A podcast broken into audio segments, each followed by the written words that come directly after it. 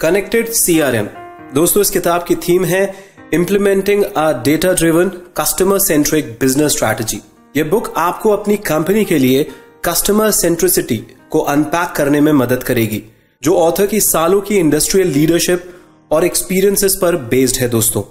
ये किताब आपको आजकल के ट्रेंड्स और अपॉर्चुनिटीज़ को एक प्रैक्टिकल और एक्शनेबल फ़ैशन में ब्रेक डाउन करने में मदद करती है। इस किताब के ऑथर हैं डेविड विलियम्स, जो परफॉर्मेंस मार्केटिंग एजेंसी माकले के सीईओ हैं। वो कई इंडस्ट्री इवेंट्स में फ्रीक्वेंट स्पीकर हैं और उन्होंने कई टॉपिक्स पर न्यूमरस आर्टिकल्स भी लिखे हैं। तो आइए दोस्तों कनेक्टेड सीआरएम किताब की बुक समरी को सुनते हैं। सीखिए कि कस्टमर सेंट्रिसिटी को अपने बिज़नेस का कोर कैसे बनाना है। कस्टमर रिलेशनशिप मैनेजमेंट सीआरएम उन शॉर्ट फॉर्म्स में से एक है दोस्तों जिन्हें हम सबने कई बार सुना है, लेकिन यह हमें समझ में नहीं आया है। यह कस्टमर रिलेशनशिप मैनेजमेंट का शॉर्ट फॉर्म होता है। जैसा कि मैंने आपको बताया सीआरएम सेल्स ग्रोथ को बढ़ाने के लिए किसी कंपनी के साथ कस्टमर की हिस्ट्री के बारे में डेटा एनालिसिस करके बिज़नेस रिलेशनशिप्स को इम्प्रूव करने की एक अप्रोच है। ये कॉन्सेप्ट दशकों से चला आ रहा है, लेकिन नई टेक्निक के साथ कस्टमर से बातचीत करने के नए तरीके आ गए हैं दोस्तों, और इसने निश्चित रूप से सीआरएम को भी इम्पैक्ट किया है। एंड ऑफ़ कोर्स ये काम करता है। कनेक्टेड सीआरएम आपके बिज़नेस में कस्टमर्स को जोड़ने और उन्हें अपनी बिज़नेस स्ट्रैटेजी की प्रायोरिटी पर रखने का एक तरीका है। आइए इस कॉन्सेप्ट और भविष्य में कंपनियों के लिए प्रॉफिट जनरेट करने के तरीकों का पता लगाते हैं। डिजिटल युग में हमें केवल उन्हें विज्ञापन दिखाने के बजाय ग्राहकों को शामिल करने की आवश्यकता है। आइए इसको डिटेल में समझते हैं। दोस्तों ट्वेंटी फ़र्स्ट सेंचुरी में दुनिया भर के लोग असली दुकानों पर जाने के बजाय ऑनलाइन प्रोडक्ट्स के अनगिनत वेराइटीज को खरीद सकते हैं। लेकिन यह कस्टमर्स को मार्केटर से अलग करता है, जिससे मार्केटर्स अपने कस्टमर के साथ दोबारा कनेक्ट होने के नए तरीकों को ढूंढते हैं। इसका वास्तव में क्या मतलब होता है? इसका मतलब है दोस्तों कि आज के एड्स को लेटेस्ट प्रोडक्ट्स को प्रमोट करने से कुछ अधिक करने की ज़रूरत है। उन्हें कस्टमर को प्रोसेस में शामिल करने की ज़रूरत है। फ़िलहाल कस्टमर और कंपनी के बीच कई चीज़ें आती हैं। उदाहरण के लिए ऑनलाइन शॉपिंग में कम्युनिकेशन की कमी है। कस्टमर के रिएक्शन स्क्रीन के पीछे छुपे हुए होते हैं। इसलिए ये पता लगाना मुश्किल होता है कि वे कैसा महसूस करते हैं। फिर ऐसे मौके भी होते हैं दोस्तों, जब बहुत अधिक कम्युनिकेट करना भी एक प्रॉब्लम बन जाती है। हम पूरे दिन इतने सारे एडवर्टाइजमेंट्स देखते हैं कि वे अब हमें प्रभावित नहीं करते हैं। यही कारण है कि एडवर्टाइजमेंट्स को सिर्फ़ कम्युनिकेट करने से आगे ले जाना होगा और वास्तव में एड्स को कुछ ऐसा करना होगा जिससे हम उसके अंदर खिंचे चले आए। एक अट्रैक्टिव और एंगेजिंग एडवर्टाइजमेंट का उदाहरण है दोस्तों आईफोन 6 की कैंपेनिंग जिसमें आईफोन यूज़र्स की खुद की पिक्चर्स को प्रेजेंट किया गया था। इसने एंगेजमेंट की शुरुआत की थी दोस्तों। क्योंकि हर कोई जिसने इसे देखा, वह महसूस करता था कि वह अपने आईफोन के साथ अच्छी फैंटास्टिक पिक्चर्स ले सकता है। ऐसे ट्रेंड्स भी हैं जो कस्टमर्स के साथ दोबारा जुड़ना आसान बनाते हैं। एक चीज़ जो कस्टमर एंगेजमेंट में मदद करती है, वह एमेजोन या ईबे पर प्लेटफॉर्म मार्केटिंग की और मॉडर्न इकोनॉमी का शिफ्ट है। जब कोई आपके प्लेटफॉर्म पर कुछ खरीदता है, जैसे कि कुकबुक तो आप उस डेटा को कलेक्ट कर सकते हैं और फ़ूड रिलेटेड एडवर्टाइजमेंट्स के साथ उन्हें टारगेट करने के लिए इसका यूज़ कर सकते हैं। हालाँकि जब आपके कॉम्पिटिटर्स के पास भी पावरफुल प्लेटफॉर्म होते हैं तो आपको अपने पोटेंशियल कस्टमर से बातचीत करने के अधिक से अधिक सोफिस्टिकेटेड तरीकों को डेवलप करने की ज़रूरत होती है। इसलिए प्लेटफॉर्म मार्केटिंग इवन दो लॉयल कस्टमर्स को कलेक्ट करने का मौका देती है, वास्तव में ऐसा करना काफ़ी चैलेंजिंग होता है दोस्तों। कस्टमर्स के साथ दोबारा कनेक्ट करने का एक और तरीका पर्सनलाइजेशन होता है। इसका यूज़ करना बहुत अच्छा तरीका है दोस्तों। लेकिन ऐसा मत सोचिए कि सिर्फ़ उनके पहले नाम से कस्टमर को फ़ोन करना इनफ होता होगा। इसके बजाय, आपको कस्टमर को सेगमेंट में क्लब करना चाहिए। हर सेगमेंट का एक पर्टिकुलर तरीके का बिहेवियर आपको पता होना चाहिए और उससे एक कस्टमर को रिप्रेजेंट करना आपको आना चाहिए। फिर एक फ्रीक्वेंसी पर हर सेगमेंट के लिए मैसेज तैयार करके, जो ना तो बहुत एग्रेसिव मैसेज हो और ना ही बहुत लूज मैसेज हो। तो आप अपने कस्टमर के लिए हाई लेवल के पर्सनलाइजेशन की गारंटी दे सकते हैं। कनेक्टेड सीआरएम बिज़नेस स्ट्रैटेजी और कस्टमर सेंट्रिसिटी का फ्यूजन है। आइए इसको डिटेल में समझते हैं। दोस्तों, किसी भी कंपनी को दो मेन पर्सपेक्टिव से एनालाइज किया जा सकता है। कस्टमर एंड जिसमें टारगेटेड क्लाइंट्स उनकी एज डेमोग्राफिक आदि शामिल होते हैं और बिज़नेस साइड दूसरा साइड जिसमें कंपनी के ऑर्गेनाइजेशन इसके फाइनेंशियल मैनेजमेंट आदि शामिल होते हैं। दोनों साइड्स को एक सफल बिज़नेस में अच्छी तरीके से नर्चर होना चाहिए।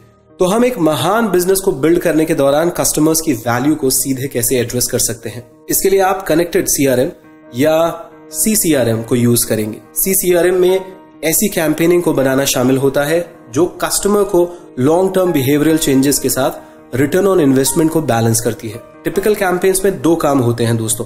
अपनी इमेज को बेहतर बनाना और डायरेक्ट सेल्स को जनरेट करके ब्रांड को बिल्ड करना।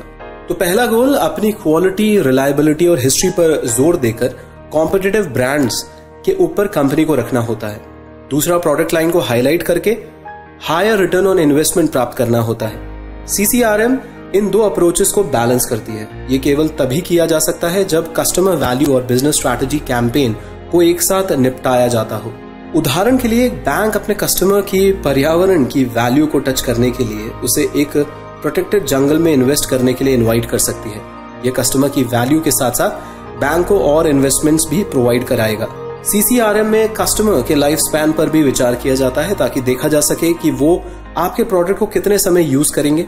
इसलिए आप ना केवल अपनी जरूरतों को पूरा करते हैं, बल्कि प्रॉफिट भी कमाते हैं। इसका मतलब यह है कि कस्टमर एक दूसरे से अलग होते हैं। एक कस्टमर नियमित रूप से आपसे परचेस कर सकता है, जबकि दूसरा केवल एक बार परचेस कर सकता है। यही कारण है कि कस्टमर लाइफ टाइम वैल्यू या कस्टमर के एक्सपेक्टेड लाइफ टाइम पर अनुमानित प्रॉफिट पर विचार करना इंपॉर्टेंट है दोस्तों। यह स्केल आपको गलत ग्राहकों में ओवर इन्वेस्टिंग करने से बचाने की परमिशन देता है। उदाहरण के लिए यदि एक डीलक्स जिम का मेंबर तीन साल तक साइन अप करता है और हर महीने 80 डॉलर का पेमेंट करता है तो उनके लिए total customer lifetime value 2880 dollar होती है दोस्तों। इसलिए उस स्पेसिफिक कस्टमर पर उस अमाउंट से अधिक खर्च करने से आपको फाइनेंशियल लॉस नहीं होगा। तो ऐसा कैलकुलेशन आपको बहुत मदद करेगा। इसलिए अपनी जरूरतों को पूरा करने के लिए अपने कस्टमर के बारे में सीखना इंपॉर्टेंट होता है। अपने कस्टमर के अनुभव को देखने के लिए शोकेस का यूज़ करें। आइए इसको डिटेल में कुछ एग्जाम्पल्स द्वारा समझते हैं दोस्तों। वहाँ कई कॉन्सेप्ट्स हैं जो कस्टमर को क्लासिफाई करने की कोशिश करते हैं, जैसे सब कल्चर्स ट्रेंड्स गॉसिप्स और मिलेनियल्स जैसे नए ट्रेंड्स लेकिन दोस्तों, प्रश्न उठता है कि क्या ये कॉन्सेप्ट्स वास्तव में आपको बताते हैं कि आपके कस्टमर क्या चाहते हैं? नहीं। सौभाग्य से आपके कस्टमर्स को बेहतर समझने के लिए एक बेहद पावरफुल टूल है, जिसको कहा जाता है शोकेस एक शोकेस आपकी कंपनी को कल्पना करने की जगह ऑथेंटिक कस्टमर फीडबैक पाने में मदद करता है। इसे उन क्रिएटिव टैलेंट्स और इंजीनियर्स के द्वारा डिज़ाइन और इवेल्युएट किया जाना चाहिए जिन्होंने इस प्रोडक्ट को बनाया है और इसे मैनेजर्स एनालिस्ट और बिज़नेस लीडर्स भी चेक और इवेल्युएट करें। उदाहरण के लिए, एक शोकेस एक कस्टमर एक्सपीरियंस वर्कशॉप या एक विजुअल प्रेजेंटेशन हो सकती है जो प्रोडक्ट के पोटेंशियल को दिखाता है। शोकेस में शामिल सभी लोग एक्सपीरियंस के लिए कुछ अलग लाएँगे। क्रिएटिव टैलेंट्स एक यूनिक या स्पेशल डिज़ाइन पर टारगेट रखेगी। इंजीनियर एफिशिएंसी पर फोकस करेंगे और बिज़नेस लीडर्स का फोकस होगा कि एक प्रोडक्ट पूरी कंपनी पर क्या प्रभाव डालेगा। आपके शोकेस के बाद आपको इसके एनालिसिस को जारी रखना होगा। जब आप ऐसा करते हैं तो आइडल एक्सपीरियंस के बजाय एक्चुअल कस्टमर एक्सपीरियंस के विजुअलाइजेशन पर फोकस ज़रूर करें। For example our day in the life sequence को देखने वाली फ़ोटोज़ या इन हैंड एक्सपीरियंस की रिकॉर्डिंग के रूप में इसको दिखाया जा सकता है दोस्तों।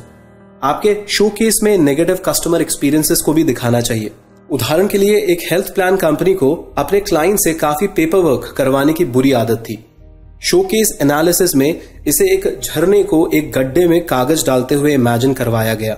इसने कंपनी को काम करने के लिए ज़रूरी चीज़ों की एक क्लियर पिक्चर दी दोस्तों। तो शोकेस बहुत फ़ायदेमंद होता है।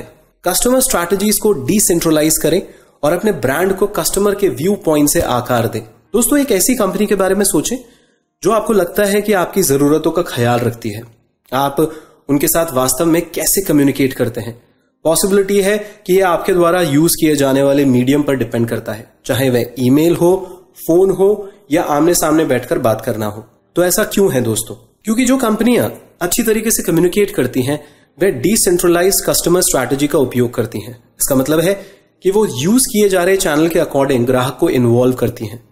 उदाहरण के लिए, हालाँकि ईमेल और फ़ोन कॉल ज़रूरी होते हैं, पर फेसबुक कम्युनिकेशन का एक और अनफॉर्मल तरीका हमें प्रोवाइड करता है। इन चैनल्स को कॉम्प्लीमेंट्री तरीके से कस्टमर की जरूरतों के डिफरेंट एस्पेक्ट को एड्रेस करना चाहिए। उदाहरण के लिए वेबसाइट पर फ्रीक्वेंटली आस्क क्वेश्चन यानी अक्सर पूछे जाने वाले सवाल क्विक जानकारी की जरूरतों को पूरा कर देते हैं, जबकि call centre immediate support provide करके कंपनी में विश्वास पैदा करते हैं, और social media channel regular post के साथ अपडेट होने की ज़रूरत को पूरा करते हैं। तो दोस्तों, ये ध्यान रहे कि अगर कस्टमर स्ट्रैटेजी जो आप लगा रहे हैं, वो वेबसाइट कॉल सेंटर और फेसबुक पेज के लिए बिल्कुल एक जैसी हुई तो ग्राहक की जरूरतें पूरी नहीं होंगी। इसके बजाय, हर चैनल के लिए स्पेसिफिक रूल के साथ एक स्ट्रैटेजी को डिफाइन करना ज़रूरी होता है। और साथ ही साथ, यह भी इंश्योर करना ज़रूरी होता है कि वह एक दूसरे को आगे बढ़ाए। हालाँकि डिसेंट्रलाइज्ड कस्टमर स्ट्रैटेजीज को डेवलप करना इंपॉर्टेंट है। लेकिन उन्हें कस्टमर सेंटर्ड अप्रोच के साथ साथ ही आगे बढ़ाया जाना चाहिए। अपने कस्टमर के डिसीज़न लेने के प्रोसेस को समझना इंपॉर्टेंट है। इसमें अधिक इंसाइट प्राप्त करने का एक तरीका कस्टमर के पॉइंट ऑफ़ व्यू से ब्रांड बेनिफिट्स इमोशंस और पर्सनल वैल्यूज़ को आकार देना होता है। ब्रांड एट्रीब्यूट्स ब्रांड के सब्जेक्टिव परसेप्शन है। जैसे ड्रे की बीट्स को कूलर कहा जाता है, क्योंकि उन्हें डॉक्टर ड्रे ने खुद बनाया था। जबकि इसके brand benefits exclusive brand features हैं। जैसे कि एप्पल स्मार्टफ़ोन में म्यूज़िक इंटरनेट और फ़ोन को कंबाइन करने वाली कंपनी थी। इमोशंस वो होते हैं दोस्तों, जो आपके क्लाइंट्स तक फील करते हैं, जब वे आपके प्रोडक्ट को यूज़ करते हैं। और पर्सनल वैल्यूज़ वो होती हैं, जो आपके कस्टमर्स के अकॉर्डिंग उनकी लाइफ में इंपॉर्टेंट हैं या नहीं है। इन चारों को एक साथ जोड़कर आप अपने क्लाइंट्स के डिसीज़न में डीप इनसाइड गेन करा सकते हैं। उदाहरण के लिए एक ग्राहक गुड स्टोर लेआउट जैसे ब्रांड एट्रीब्यूट को सुखद माहौल जैसे ब्रांड बेनिफिट के साथ जोड़ सकता है। इसके बदले में वो प्रॉब्लम के सॉल्यूशन जैसे पॉजिटिव इमोशन और मान्यता जैसी पर्सनल वैल्यू से कनेक्ट लिंक कर सकता है। तो जिन ग्राहकों ने इन सभी प्रायोरिटीज को प्रेफर किया है, वो ही केवल स्टोर में रहेंगे। एक ऐसे स्टोर में जो अच्छी तरीके से ऑर्गेनाइज्ड है, जिसमें एक अच्छा माहौल है और जिसमें एम्प्लॉयज़ ने उन्हें रिस्पेक्ट दिया हो। और उनकी प्रॉब्लम को सॉल्व करने में मदद की हो। अगर स्टोर उनके एक्सपेक्टेशन तक नहीं आता है या एम्प्लॉयज़ उन्हें अनदेखा करते हैं तो वह तुरंत स्टोर को छोड़ देंगे दोस्तों। कस्टमर तुरंत ही स्टोर को छोड़ देंगे। ये हमेशा याद रखिए। एक इनसाइट प्लेटफॉर्म दिखाता है कि आपके ग्राहक कौन है और इसमें एक बिज़नेस एनालिटिक्स टूल शामिल है। आइए इसको डिटेल में समझते हैं। जैसे कि आप सोच सकते हैं, इसका मतलब बिना किसी मतलब के ढेर सारे डेटा कलेक्ट करना पूरी तरीके से बेकार है। जैसा कि आप सोच सकते हैं, इसका मतलब बिना किसी मतलब के ढेर सारा डेटा कलेक्ट करना पूरी तरीके से बेकार माना जाता है। यही कारण है कि सीसीआरएम क्योस को समझने के लिए एक इनसाइट प्लेटफॉर्म को एक्स्टैब्लिश करने की सिफारिश करता है।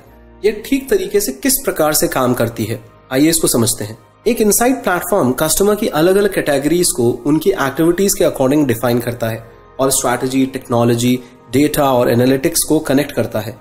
यह एक ऑर्गेनाइजेशन को इन होल समझता है कि क्या मैक्सिमम लेवल पर लेकर जाना है और क्या काम करवाना है। और यह ट्रेडिशनल डायरेक्ट मेलिंग कैंपेन्स और रियल टाइम डिजिटल कैंपेन्स के साथ साथ आगे बढ़ने का डायरेक्शन प्रोवाइड कराता है। तो दोस्तों, आइए इसका एक उदाहरण समझें कि इसका यूज़ कैसे किया जा सकता है। मान लीजिए कि आप सोशल चैनल के थ्रू एक प्रोडक्ट को लॉन्च करना चाहते हैं। इन इनसाइट प्लेटफॉर्म को, इन फैसिलिटीज़ के अकॉर्डिंग अपने क्लाइंट्स को डिस्क्राइब करना चाहिए। स्पेसिफिक कीवर्ड का, उनका उसे सोशल चैनल पर उनकी एक्टिविटीज़ उनके पास कितने दोस्त और फॉलोअर्स हैं, और इसी तरह वहाँ से आप अपने कस्टमर को डिफरेंट कैटेगरीज में सेट कर सकते हैं। जैसे कंटेंट कस्टमर जो कोई आर्टिकल पढ़ना चाहते हैं, या वीडियो देखना चाहते हैं, या द शेयरर जो अपने नेटवर्क पर कुछ मज़ेदार या रोमांचक शेयर करेंगे। यह आपको अपने कंटेंट को अलग अलग कस्टमर्स कैटेगरीज में इन्वॉल्व करने की परमिशन देता है। उदाहरण के लिए यदि आपके 80 प्रतिशत ग्राहक शेयरर है तो आपको सबसे अच्छा काम उस कंटेंट को प्रोड्यूस करना है, जिसे शेयर करना आसान है, जैसे कि छोटे छोटे यूट्यूब वीडियो आपके इनसाइट प्लेटफॉर्म में एक डायनेमिक बिज़नेस एनालिटिक्स टूल भी शामिल होना चाहिए। यह आपको पहाड़ जितने डेटा को इंटीग्रेट करने की अनुमति देता है, ताकि आप मीनिंगफुल इंसाइट्स निकाल सके। इन टूल्स में से एक सैस है दोस्तों, यह स्टैटिस्टिकल एनालिसिस सॉफ्टवेयर का शॉर्ट फॉर्म होता है, जिसे मूल रूप से नॉर्थ कैरोलिना स्टेट यूनिवर्सिटी ने 1966 से 1976 तक डेवलप किया था। इस तरीके के एनालिटिक्स टूल आपके बिज़नेस को बढ़ाने के साथ जमा होने वाले डेटा को संभालने के लिए भी इम्पोर्टेंट है। तो दोस्तों, अंत में इस किताब के मेन टेक अवेज आपके सामने फिर से दोहराता हूँ। सीसीआरएम में ऐसी कैंपेन को बनाना शामिल होता है जो कस्टमर में लॉन्ग टर्म बिहेवियरल चेंजेस के साथ रिटर्न ऑन इन्वेस्टमेंट को बैलेंस करता है। दूसरा पॉइंट आपके कस्टमर्स को बेहतर समझने के लिए एक बेहद पावरफुल टूल है शोकेस एक शोकेस आपकी कंपनी को कल्पना करने की जगह ऑथेंटिक कस्टमर फीडबैक पाने में मदद करता है। तीसरा टेक अवे दोस्तों, जो कंपनीज़ अच्छी तरीके से कम्युनिकेट करती हैं, वे डिसेंट्रलाइज कस्टमर स्ट्रैटेजी का उपयोग करती हैं। इसका मतलब है कि वो यूज़ किए जा रहे चैनल के अकॉर्डिंग ग्राहकों को इन्वॉल्व करती हैं। चौथा पॉइंट दोस्तों एनालिटिक्स टूल का आपके इनसाइट प्लेटफॉर्म में शामिल होना ज़रूरी है, क्योंकि ये आपको बिज़नेस बढ़ाने के साथ जमा होने वाला डेटा के ढेर को संभालने के लिए भी इंपॉर्टेंट होता है। तो दोस्तों, आज के बिज़नेस वर्ल्ड में सफल होने के लिए आपको कनेक्टेड सीआरएम सीसीआरएम का उपयोग करना चाहिए। यह एक बिज़नेस स्ट्रैटेजी है, जो अपने क्लाइंट्स को प्रायोरिटी पर रखकर और विभिन्न चैनल्स के थ्रू सटीक कम्युनिकेशन का उपयोग करके उनकी जरूरतों को एड्रेस करती है। बहुत ही अमेजिंग किताब है दोस्तों कनेक्टेड हमारे चैनल को सब्सक्राइब ज़रूर करें लाइक बटन पे क्लिक करें दोस्तों कमेंट ज़रूर किया करें। ज़्यादा से ज़्यादा इन किताबों को शेयर करें दोस्तों, जितने लोगों से हो सके अपनी सोशल नेटवर्किंग साइट से। यदि आप हमें तन मन धन किसी भी प्रकार से हेल्प करना चाहते हैं तो nine eight two nine six double four seven double four पे आप व्हाट्सएप मैसेज भेजिए दोस्तों, हमारी टीम आपसे कॉन्टैक्ट करेगी।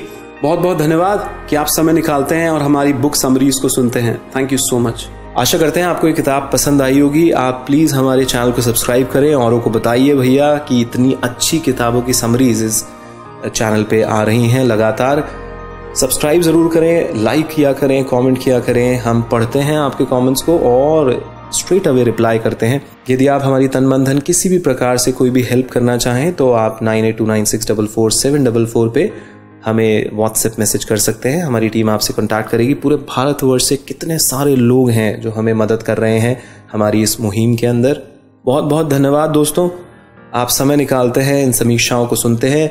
ज़रूर इन किताबों को शेयर करें अपनी सोशल नेटवर्किंग साइट्स पे। व्हाट्सएप करिए दोस्तों फेसबुक करिए ट्विटर करिए फॉरवर्ड करिए। ज़्यादा से ज़्यादा लोगों को बताइए। आपकी मदद से ही हम इन किताबों को जन जन तक पहुँचा पाएँगे हिंदी भाषी लोगों के लिए। Thank you thank you so much